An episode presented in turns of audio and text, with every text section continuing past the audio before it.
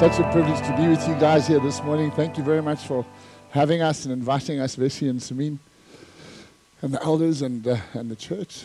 Uh, in many ways, this is our first time in 22 years that we're back in Zimbabwe. But in many ways, it feels like we've just come home again, yeah? And uh, we're not from here. We live many, many kilometers from here. But we just have such a, such a sense that there's so much of family here. And uh, church is never supposed to be just meetings. Church is uh, people called out of darkness into family. And I sense just such a sense of family here. And uh, I want to encourage you that if you, if you feel like you're not part of the family, well, then just get part of the family. Be part of the family. God's not called us to walk Lone Ranger walks. He's not called us to walk on our own. And says in Psalm 68, He puts the lonely in family. I want to tell you, get into family. If you're feeling lonely, if you're feeling overwhelmed by things, family is the place. And, and part of the plan of God, the grace of God to people. Uh, I just, as I was just praying for this meeting, I, and this whole weekend, I've just been reminded, and this is not what I'm preaching on, but I've just been reminded of the significance of, of 40 years in the Bible. And how many times in the Bible there's these incidences of 40 years that comes up. Um, Israelites, 40 years in the wilderness when they did not obey. And uh, took them a long time, which the journey was supposed to be 11 days to get to the promised land took 40 years. And, uh, and then, but and then overnight, at the fullness of time, you see them going in and taking occupation of what they've done. Um, just see Jesus, of course, 40, year, 40 days in the wilderness. Uh, him himself, uh, just after being filled with the Spirit, for those on Friday night, we spoke about that. And I see in the natural just around us, communism falling after 40 years, you know, uh, apartheid falling after 41, 42 years. I believe next year is 40 years since uh, independence of Zimbabwe, and I, I feel like just want to encourage you. I'm certainly not sure if I can prophesy this, but I feel like there's change on the horizon. And, and our hearts need to be prepared to walk into a new future. Isaiah 43 says, Forget the past, see, I'm doing a new thing. And the church is central to the plan of God for what will be the new thing. And we need to position ourselves and get ready to see and occupy and bring the kingdom, like we sang this morning. It was just so wonderful to say, I'm no longer slaves, no longer slave to fear. I am a child of God, and that's what I've been called to do. So I want to, just at the start of even bringing this word, I want to just somehow bring hope if I can and encouragement that the king knows exactly what he's doing. He is not, this is not a, I said it yesterday, a Ichabod moment or Ichabod nation where the glory of God has departed. This is a place where the glory of God is about to break out in ways that it's never done before. And so we as the church need to position our hearts and we need to position our, our, our minds, the way we speak, everything about it, to enable God to break through. The Israelites could not go into the promised land until they fixed their hearts to be able to receive going into the promised land. And I want to encourage you, the promised days ahead. Would you turn in your Bibles to Hebrews chapter 11? I've seen so many evidences of faith in action this week in that we've been here uh, it was a delight to be at Head and Hooves yesterday morning. It was a delight to be uh, at uh, the timber place in the morning. Went to go and pray uh, with Helen and uh, with, with, uh, with her husband and family and all the a lot of guys from church. And then we got to go to the school at Petra. Things are, some things are tough here. And, uh, but I saw evidences of faith in action all weekend. And this famous chapter of Hebrews chapter 11 starts with a heading in my Bible. It says faith in action. And I've seen faith in action, and I want to encourage you because I think you guys will be writing stories and telling stories of faith stories that has happened that will encourage many across the nations, but also many in the city who are sitting without the hope of faith that we have. And you'll encourage them through your faith being in action. But every Christian has at some point got to have the evidence of faith in action in our lives. Too many, the days are gone past whereby we can come to church, we got saved, and yippee, I'm going to heaven, and that's my job done. There is way more required in these last days of the church. And faith requires us to, at some point, activate the faith and get it into action. So, this story here, or this chapter here, I'm going to read from verse 1 up until 19, is this incredible story of a few men a few people who God has called and spoken to, and how faith was placed and put into action, and what the incredible things that happened for us, and the hope that it gives and brings to us as the church. And so, at a time when we require hope, as a time when we need courage, as a time when we need vision, as a time when we need to stir our hearts, I believe this will be something that will encourage you on your journey. I pray. And so, Father, as we open your word, I pray now, Holy Spirit, that you'd come lead us, that you would come and open your word to our hearts, and that you, by your Spirit and by your anointing, would cause our lives, our hearts, and our minds to be changed. So come and do that now, Spirit of God. May your word come forth in power. In the mighty name of the risen Son, Jesus, I pray. Amen. From verse 1. Now, faith is confidence in what we hope for. Where we come from, people don't know how to pronounce the word faith. Uh, we have lots of different nationalities in our church. Uh, we have some people who say faith, and uh, they can't really say faith. And then we have some Arabs who say faith. We have to have faith. And, uh, and so faith is a very, very tricky word to pronounce. But, but here we try and say faith if we can. Uh, and some say face. Good morning, sir. Now, faith is confidence in what we hope for and assurance about what we do not see. This is what the ancients were commended for. By faith, we understand that the universe was formed at God's command. Can we say God's command? It was not done out of the scientific books, it was at the command of God, spoken into being. There was nothing, God spoke, and there was the creation. I think it takes more faith to believe in all the cosmic soup that would have appeared with all the gases and all come to a perfect temperature and then one day to explode. And, and then in that moment, then suddenly all life forms started to grow. And then billions and trillions and zillions of years later, here we all are. I think that's far more faith than just believing uh, it takes to do that, to believe that, than just to simply believe at God's command it was formed. And so here it says, start of our faith is the spoken word of God at God's command. It was formed. So if you want to argue afterwards, I'm welcome. I'll introduce you to my wife. She was in the Air Force.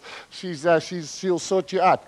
By faith, we understand that the universe was formed at God's command so that what is seen was not made out of what was visible. By faith, Abel brought God a better offering than Cain did. By faith, he was commended as righteous when God spoke well of his offerings. And by faith, Abel still speaks even though he's dead. By faith, Enoch was taken from this life so that he did not experience death. He could not be found because God had taken him away. For before he was taken, he was commended as one who pleased God. And without faith, it is impossible to please God. Because anyone who comes to him must believe that he exists and that he rewards those who earnestly seek him. Can we say earnestly seek him? This is not a casual thing that someday we just got this lucky ticket and now we're going to go to heaven. And so we can just be laissez-faire. This is a place and it's this thing that we earnestly seek him in.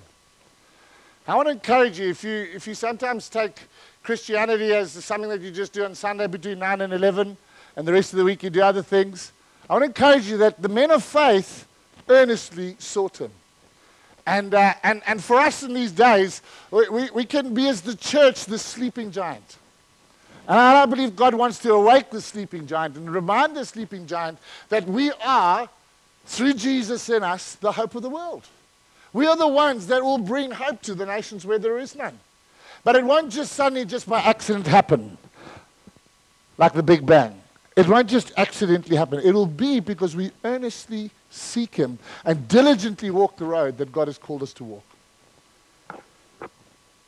By faith, Noah, verse 7, when warned about things not yet seen, in holy fear, built an ark to save his family. By his faith, he condemned the world and became heir of the righteousness that is in keeping with faith. And by faith, Abraham, when called to go to a place he would later receive as his inheritance, obeyed and went even though he did not know where he was going. By faith, he made his home in the promised land like a stranger in a foreign country.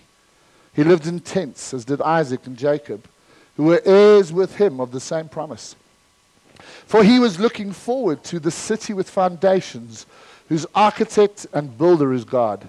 By faith, Even Sarah, who was past childbearing age, wasn't able to bear children because she considered him faithful who had made the promise.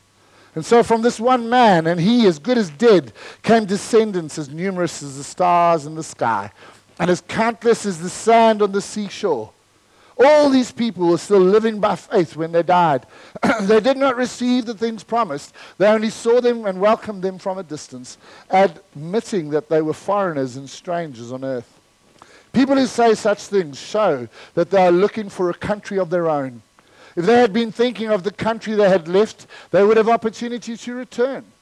Instead, they were longing for a better country, a heavenly one. Therefore, God is not ashamed to be called their God, for he has prepared a city for them. And by faith, Abraham, when God tested him, offered Isaac as a sacrifice.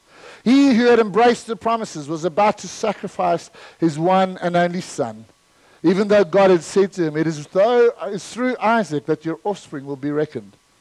Abraham reasoned that God could even raise the dead, and so, in a manner of speaking, he did receive Isaac back from death. Amazing passage of scripture. Hebrews 11 is this story of faith in action. You can continue reading through the whole chapter and you'll see it again and again and again. And, and, and, and, and just that the summary of it right at the start faith is the substance of things hoped for, the evidence of things not yet seen. There's a substance to faith, and there's because there's a substance of faith that's real, there is an evidence that follows the substance. There's a substance and there's evidence. I have to ask each one of us who say that we are Christians, what is the substance of your faith? And is there evidence of your faith being real? Jesus himself had to exercise faith. He's not asking us to do anything that he did not himself have to walk through before, before us says he is the author and perfecter of our faith. If he's the author, the writer, the designer, and the perfecter of the very faith that we are called to walk in, he too had to walk in it first. Can you imagine? He had to come to earth. He had to humble himself to be born of a woman. He had to exercise faith and believe God that he would overcome death. He'd never done that before. He had not overcome death. He himself had not been man like that.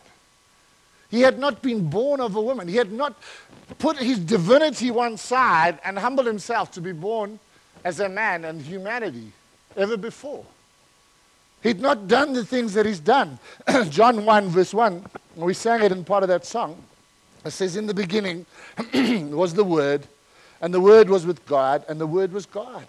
He was with God in the beginning. Through him, all things were made. Without him, nothing was made that has been made. He was in the world, verse 10, and though the world was made through him, the world did not recognize him.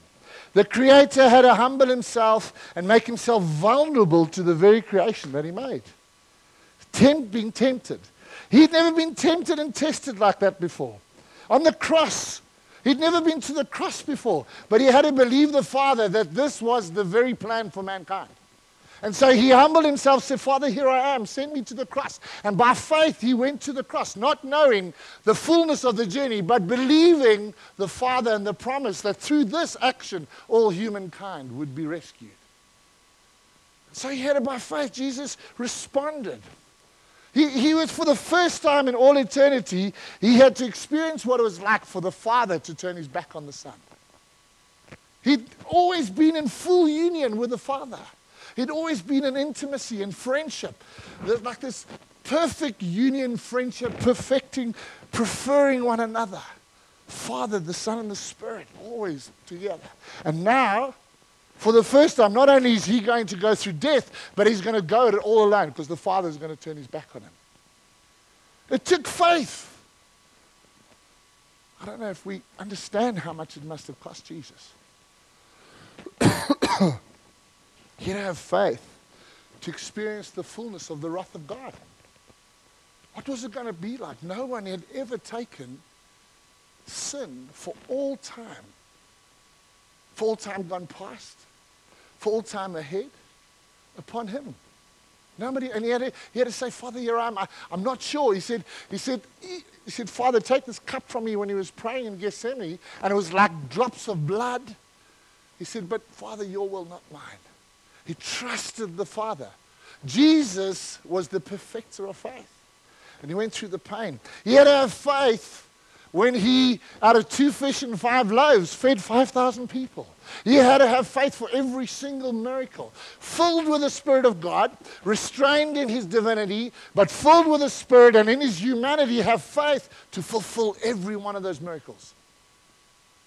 And so he's not here telling us cleverly from heaven, walk out in faith and you'll be fine. And he has no clue what it's like. He knows what it's like. And he activated faith. And he were evidences of faith as people were brought forth. He knew what it was like to heal the ten lepers. And only one came to thank him. He knew what it was like to break forth out of the, the rejection of those people. And you know what? Because of all this, Jesus, we know, is amazed by true faith. He's moved by faith. He loves to be surprised by faith. Imagine surprising God by faith. When the centurion, who had a sick servant, and said, Just say the word. And he so spoke to her, he said, and he was amazed by his faith. When the woman, the Lebanese, the uh, Syrophoenician woman, which is in Lebanon, when her daughter was sick and she cried out to Jesus, and said, Would you come and just heal my? And he said, I'm here for I'm here for the children of Israel, not for the dogs. And she said, But even the dogs need the crumbs. And she she had she was discarded. She was actually in that moment, it seems like a harsh word by Jesus. Yet she responds and say, But just even the crumbs is enough for the dogs. And Jesus says he's amazed by her faith. Seems like when Jesus is amazed by his faith. One of the times they're amazed by, we amaze him, is when our faith is on behalf of others. Every one of those moments where he was amazed was when someone responded and believed God on behalf of someone else. When the friends of the cripple hoisted and, and lowered their friend through the d- roof of the church, the synagogue, he was amazed. Look at these guys, look what they're doing. The incredible thing, two things that come forth, is one, it's always the faith that amazes him, it's often for others. And two of those three stories, it was by non believers. It wasn't even by people from the church. They weren't Jewish. And it's sad that often people in the world have greater faith than people in the church. How, uh, but it's true. And we go, gee whiz, how did you even attempt that? I mean, I just. And we in the church sit here and we, and we sometimes have less faith than and, and yet, but we see the advantage. It was the same time and same thing in Jesus' day. But I feel like God's saying that actually there's greater faith that is needed by the church. If we're going to go through this season, if we're going to go through in this new day, we're going to need to be a people of faith. The activation of faith, which I've seen all weekend in Chris's business, and all the places that we went to, Vessi and Samin, incredible act of faith, what you're doing. Obedience. Someone said this there's always somebody waiting on the other side of our obedience. When we're responding to the word of God, and because we obey, there's a whole crowd waiting on the other side. None of you were here in this church eight years ago. But somebody responded by faith and obedience, and now there's this crowd. But let me tell you, this is not it. There's a whole multitude still waiting on the other side of the obedience of a man and a woman. And as people join their faith with him, there are the multitudes in this city, in this nation, that are crying who still do not know the hope of heaven. I, I, I want to be one day surprising God with my faith. Imagine Jesus going, sitting there with the Father, the right hand of the Father, and saying, Wow, I didn't expect that. That's what happened. I, I, think there's a day coming where the church is going to go, look at that faith. These men, these people, this chapter of the Bible, so challenged and so responded to faith and so believed God and so put their faith into action that the evidences of their faith broke out. I just want to quickly look at a few of them. The first one is Abel in verse 4. It says, By faith, Abel brought God a better offering than Cain did. By faith, he was commended as righteous when God spoke well of his offering. He brought the fat portions. He brought his bestest where's the English teachers? He brought his firstest, his fruitiest, his finest, his fattest to God. He didn't bring the leftist overists to God. His brother, Cain, Cain, Cain brought the leftovers. Abel brought the best. Nobody taught him that. There was a thankfulness that sprung from his heart, and he knew that the king, he was effectively the grandson of God. His father, Adam, was the, was the son of God. And so he's the firstborn, him and his brother. They're the, they're the first generation, the next. So they, their grandfather is God. God had not written them a note and said, This is what you do, and you have to say thank you. Sometimes we need to do that with our children. And for actually, mostly it's often adults who even forget to say thank you. But, but here's the grandson of God. He's so aware that everything that he had has been given by him. So the first thing he gets, oh, fattest, finest, firstest, fruitiest. And Abel goes, gives it to God, and Cain says, Oh my goodness, all this that I have is by the sweat of my brow and by the hard work of my hands. I better give God, give God something too. And he gives his leftovers. I don't know if you like leftovers in the fridge. They're not bad, but they're never as good as the night before. They're there, and it's okay. And you could add mustard and chutney and salt and all sorts of stuff to make it better. But there's nothing like when it just came out. Abel brought his finest. Cain brought his leftovers. God says, I commend you, my son. Incredible. The righteous called righteous.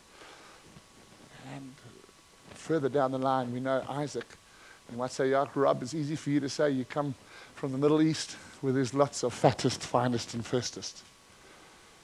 It's quite challenging for us too.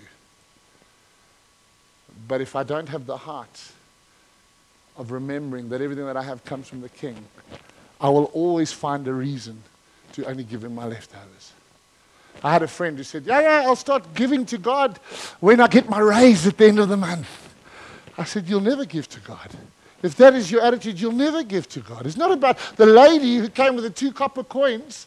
She only gave what she had. She didn't wait till she got her pension at the end of the month. She gave what she had. And the king sat down. And where did Jesus sit? He sat right by the offering box. Sat right there. He said, Let's see if she gives a firstest or leftoverist. She gave all she had. Amazing, giving two copper coins. And for all time, people talking about you. It was a faith that surprised God. Jesus was moved. In the midst of famine, in the midst of tough time, don't forget this. This very thing is so moving against the spirit of the land, where everything grabs, where everything wants to keep, where everything wants to save, because we don't know where the bread's going to come from. Our bread comes from heaven.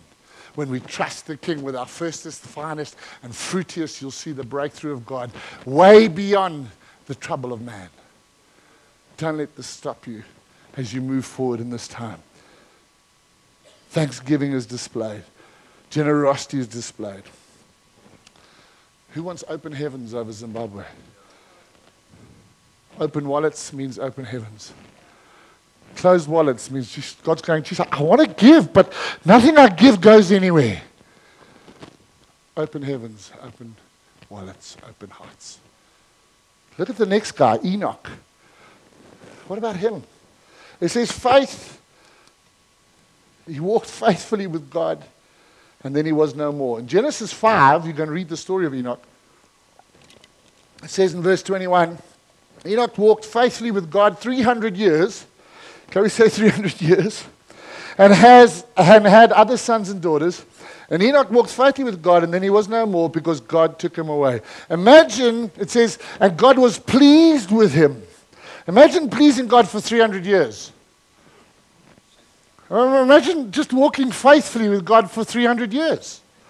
I mean, he just continued faithfully persevering, persistently, consistently walking faithfully with God. He was a man who demonstrated what it was like to know who God was and to know who He was and to understand that holy and faithful living is what is required of people that walk with God. Amazing that his grandson, his son was Methuselah. And so Enoch went to heaven. His son is Methuselah, became the man who lived longest forever on earth 900 and something years. And so his faithful living had such consequence that the blessing, like this man's name, went on to the next generation. He was, his son lived 900 odd years. You might go, that's no blessing at all. You don't live where we live. Imagine faithfully walking with God. I tell you, it surprised the king. He said, Look at this man. 275 years, he's still doing it. 295, he's still doing it. 300 years, come on, let's give him a rest. Come, come home, my son. Faithfully walking with the king. Holy living. Being holy is reflecting who God is. God is holy. And when we start to live lives that are holy, we find we are growing in our walk and being made holy, as Hebrews 10 14 says. Those, he says, how does it go? They have been perfected forever, those who are being made holy. Hebrews 10 14. When we are found in Christ Jesus, we are per- made perfect forever. You might look to the person next to you and say, if you find, you don't have to say the whole thing, just say perfect forever. Turn to the person next to you.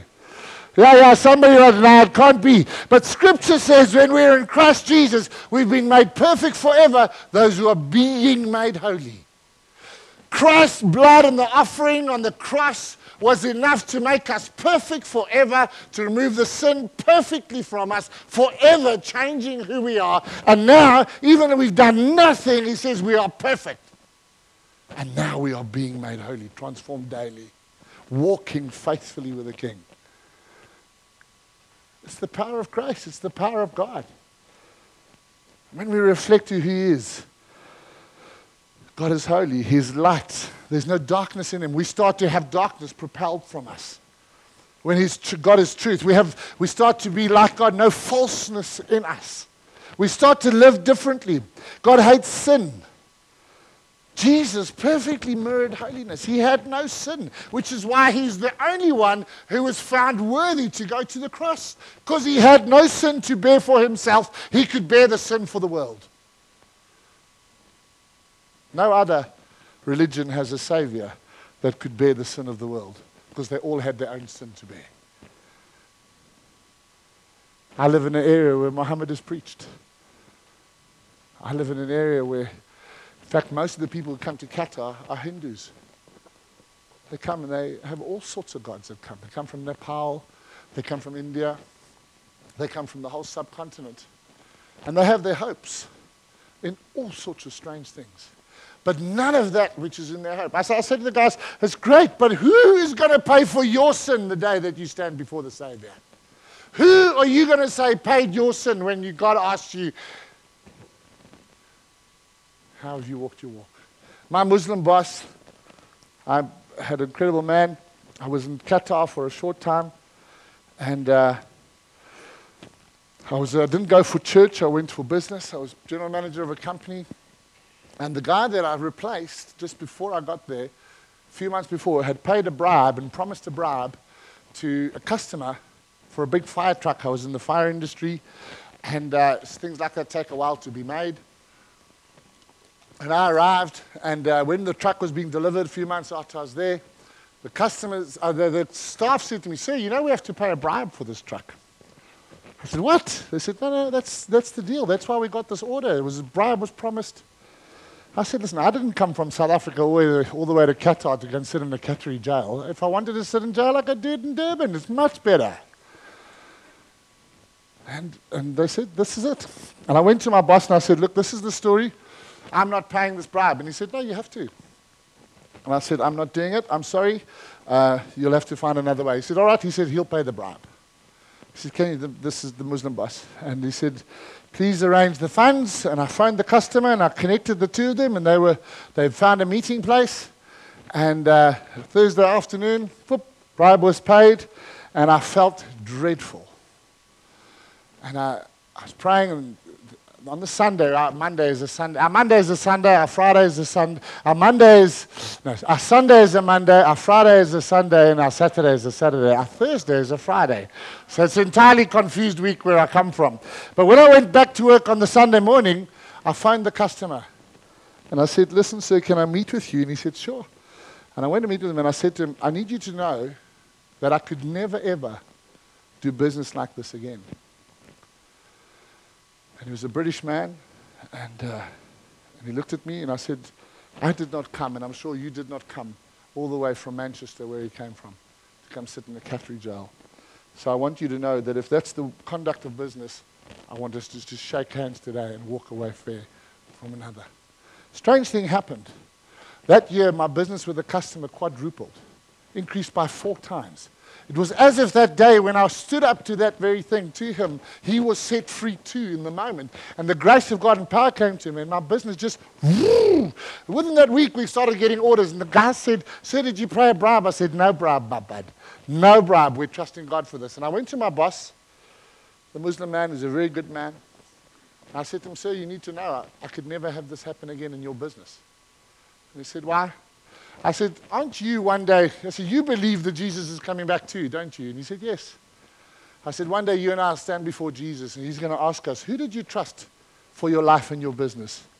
Your own money and your bribes, or did you trust God? And my Arab sponsor went a bit pale and he looked like a pale Englishman. And he wrote a letter two days later to his 48 companies. And he said, no one of my companies will ever pay a bribe again. He said, We will no longer trust in the schemes of man. And 48 companies have from that day been transformed. I want to say to you, I see a man like Enoch walking faithfully with God, saying no when no needs needed to be said, truly trusting God. In these days, we need to trust God, even increasingly still, uh, more for the supernatural release of his power. And I tell you, it was a tough thing to do there in that Muslim land. But it was a witness to my boss. I think if I had made a different plan that day, I wouldn't have been standing where I am now. That same Muslim boss still sponsors me and allows me to be in Doha now full time to preach the gospel in the Muslim nation. If I had that day defied and turned my way, I do not think he would have thought, well, you're a hypocrite. How can you go and preach the gospel in this nation or the truth or Christianity when you make plans like that and you pay bribes on the side? Enoch walked faithfully with the king for 300 years. And God was surprised. I want to be a man who surprises God with the way that I walk. And this day, in these days here in Bulawayo in Zimbabwe, I want to trust God that we can surprise him. What about the next one? We'll just go quickly. Noah. Noah became heir of the righteous. Verse 7. By faith, Noah, when warned about things not yet seen in holy fear, built an ark to save his family. By his faith, he condemned the world and became heir of the righteous. That is in keeping with faith. He built an ark that rescued a household and, as importantly, rescued parts of creation. Faith leads us to build arks so we can rescue others out of the situation that they're in? Are you building an ark in your life that was available to rescue others? When, when revival broke out in England, there was in France there was a revolution and Louis lost his head. In England, there was reformation, and everything about society was changed. Even the SPCA was formed, and even the creation, the animals were being rescued because the gospel started to penetrate hearts. And society was reformed versus a revolution that came and chopped the heads off the king. When the gospel comes, arks will be built, hearts will be changed, and we'll start a rescue even up to the animals. That's what happened. And Noah was called to rescue his household, and Noah was called to rescue even creation. When I went to Doha, and uh, we were there, only Hilette and I really, and maybe one other in our family, was saved. And I felt challenged by a man who said, Are you really prepared to persistently seek God for the salvation of your household? My children, of course, they, uh, we preached for them. As soon as they could start to understand, we started to preach to them, and they got saved and gave their lives to Jesus. But I went through a time where I said, okay, I'm going to pray for my parents and my family. I said, God, I'm going to do it for six months. And I started praying every day for six months. Every day I said, God, would your mercy and your grace impact my family? And after six months of every day praying for them, and I prayed sometimes long for them, nothing had happened. I thought, well, this strategy is not working. Maybe I need to change the strategy. I thought, now I'll continue to pray for them. You know, within a year of doing that exercise of praying, my father got saved, my mother got saved, my brother got saved on right where he was being committed suicide. He was committing suicide. A friend of mine rescued him in the car where he was committing suicide. And weeks later, he gave his life to Jesus. He led sisters, got a sister got saved. Parents recommitted their lives to God. And we saw one by one all these things started to happen. Because even though I couldn't build a physical ark, I was building an ark in prayer that would cause my household to start to be changed. Who are we as the church building an ark for in Bulawayo that God would say, I can rescue them because there's an ark that's been built? And Noah surprised God and he responded, Noah, there's rain coming. What's rain? Noah, there's a flood coming. What's a flood? You know, up until that time, it had not rained on earth because there was sufficient supply of moisture for the earth to be able to operate. It's crazy. We can't imagine how that could be. Noah responded in faith to the word of God, built an ark, and rescued humanity. Who are you building an ark for? Evidences of faith in our lives. We are called to build arks to save others. It was so wonderful to see yesterday. Chris was telling the story. I don't want to see. He's probably told it to many of you. But 250 people lost their jobs. And he made a promise. He said, when our business gets back, we'll rehire them. Within a year, he rehired all 250 people because he kept the promise. He believed and he built an ark that would save households across the city. Who are you physically and who are you spiritually building an ark to save? Are you praying for your neighbor? Are you praying for the king? You don't have a king. Are you praying for the president? Are you praying for your headmaster? Who doesn't want to pray for the headmaster? You need, if you're a school guy, where's the headmistress? Where's Heather? She's not, she's teaching. To, oh, there she is. Heather was such a privilege praying for headmistress yesterday. I said I'd never been in the office of a headmistress, but I'd visited the office of a headmaster a few times. And it wasn't always fun. It was far greater yesterday to pray for you. Who are we praying for in building arks? Noah builds an ark. Last one. Verse 8 to 9. 8 up until 9. Abraham. Abraham believed God, obeyed his voice, obeyed the command of God. He responded against all hope. Romans chapter 4 tells us that Abraham being fully persuaded. Can you say fully persuaded? He was fully persuaded that God was able to do and deliver on the promise that he made. He said, I will give you an inheritance. Every month, Sarah, are you pregnant? No. Every month, Sarah? No. Every month, no. Years, 25 years. Are you? No. Are you? No. Are you? No. At 99, it says when his body is as good as dead. Dead is not very good. Yet still at that time it says, strengthened in his faith, being fully persuaded that God can even resurrect the dead. Out of the dead he could make nothing. Out of that, Abram becomes the father of our faith. These are the guys that have walked before us, who we can see the activation of evidence of faith in their lives happening. These are the ones.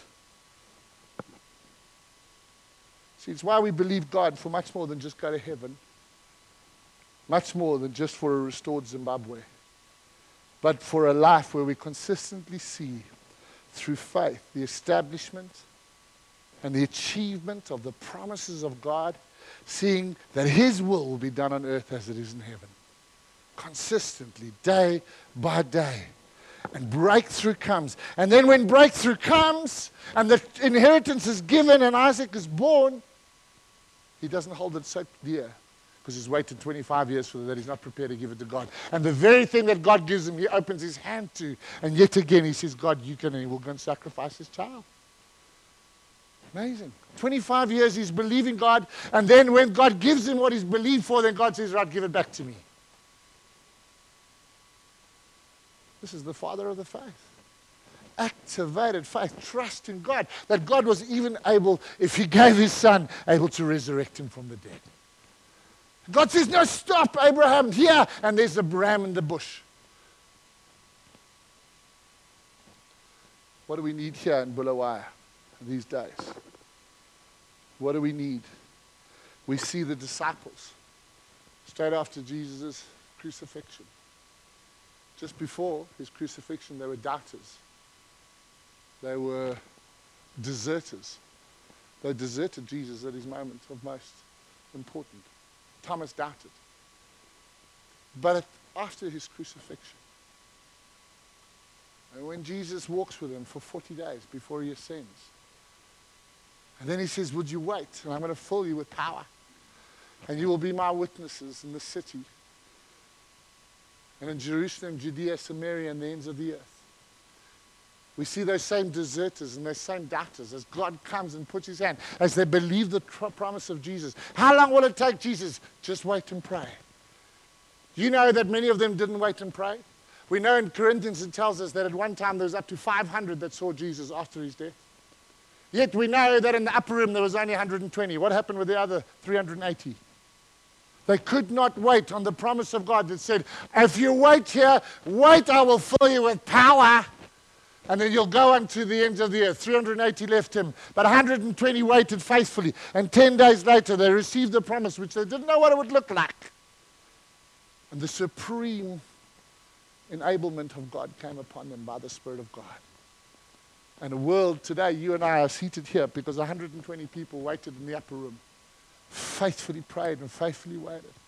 And they built an ark for us. And those same deserters and doubters became men who stood before the enemy, who stood before the accusers of Jesus, that they could no other say, but these men have been with Jesus. They witnessed that these men, ordinary, unschooled men, had been transformed simply by their faith in Jesus. And the power of God had come by the Spirit of God. What do we need as a church in Bulawayo? I see faith and evidences of faith everywhere. But I want to challenge you that there's more. I want to challenge you that if we're going to become the rescue hand of God for this new season, which I feel will come, that is on the horizon, which we are believing for, not just for a restored Zimbabwe, but for way more. Where Zimbabwe, where Zimbabwe is that will become something of the hope to the nations where we are in. Imagine if this nation again will be the, the place where people will be sent to the nations again, where people will be released to take the gospel to the tribes around us, to the countries next door. There's way more than just the restored Zimbabwe that we are believing for. But on the horizon, King says, I need a people and a church that will awaken, where faith will not just be something we talk about, but faith will be something we live and do. We won't be faith, we want to achieve faith, do works, but because we have faith, we will be doing works. I want to encourage you today. I feel like the king says, this is a time. There's a rallying cry from heaven. Would we let go of some of our insecurities, some of our fears, in fact, all of our fears, and would we start to believe again the promise of the King, whereby we, filled with His power, start to become the hope of the world. I feel like we need to be praying for people here today. The first thing we want to pray for you can't have faith if you don't have self-saving faith. If there is anybody here, you might love the stories and you might love the scripture, but if you haven't received Jesus as your saving Savior and put your faith in Him, then no faith to do things of achieving faith will count. Just quickly, quickly here, while eyes are closed. If there's anybody here that has not given their life to Jesus by putting their hope, trust, and faith in Him, now, today is the day. That was the echo of heaven. Would you right now just put your hand up and say, Father, I want to receive your Son today as my Lord and Savior? Just quickly right now. There is more. Our good works will not save us. Our family will not save us. Our background will not save us. Only Jesus will save us. What will you be answering him when tonight, if you were to stand before him and he said, Why would I allow you into my heaven? What would your words be to him? Just think of that quickly. If Jesus were to ask you, Why should I allow you into my heaven? What would you say?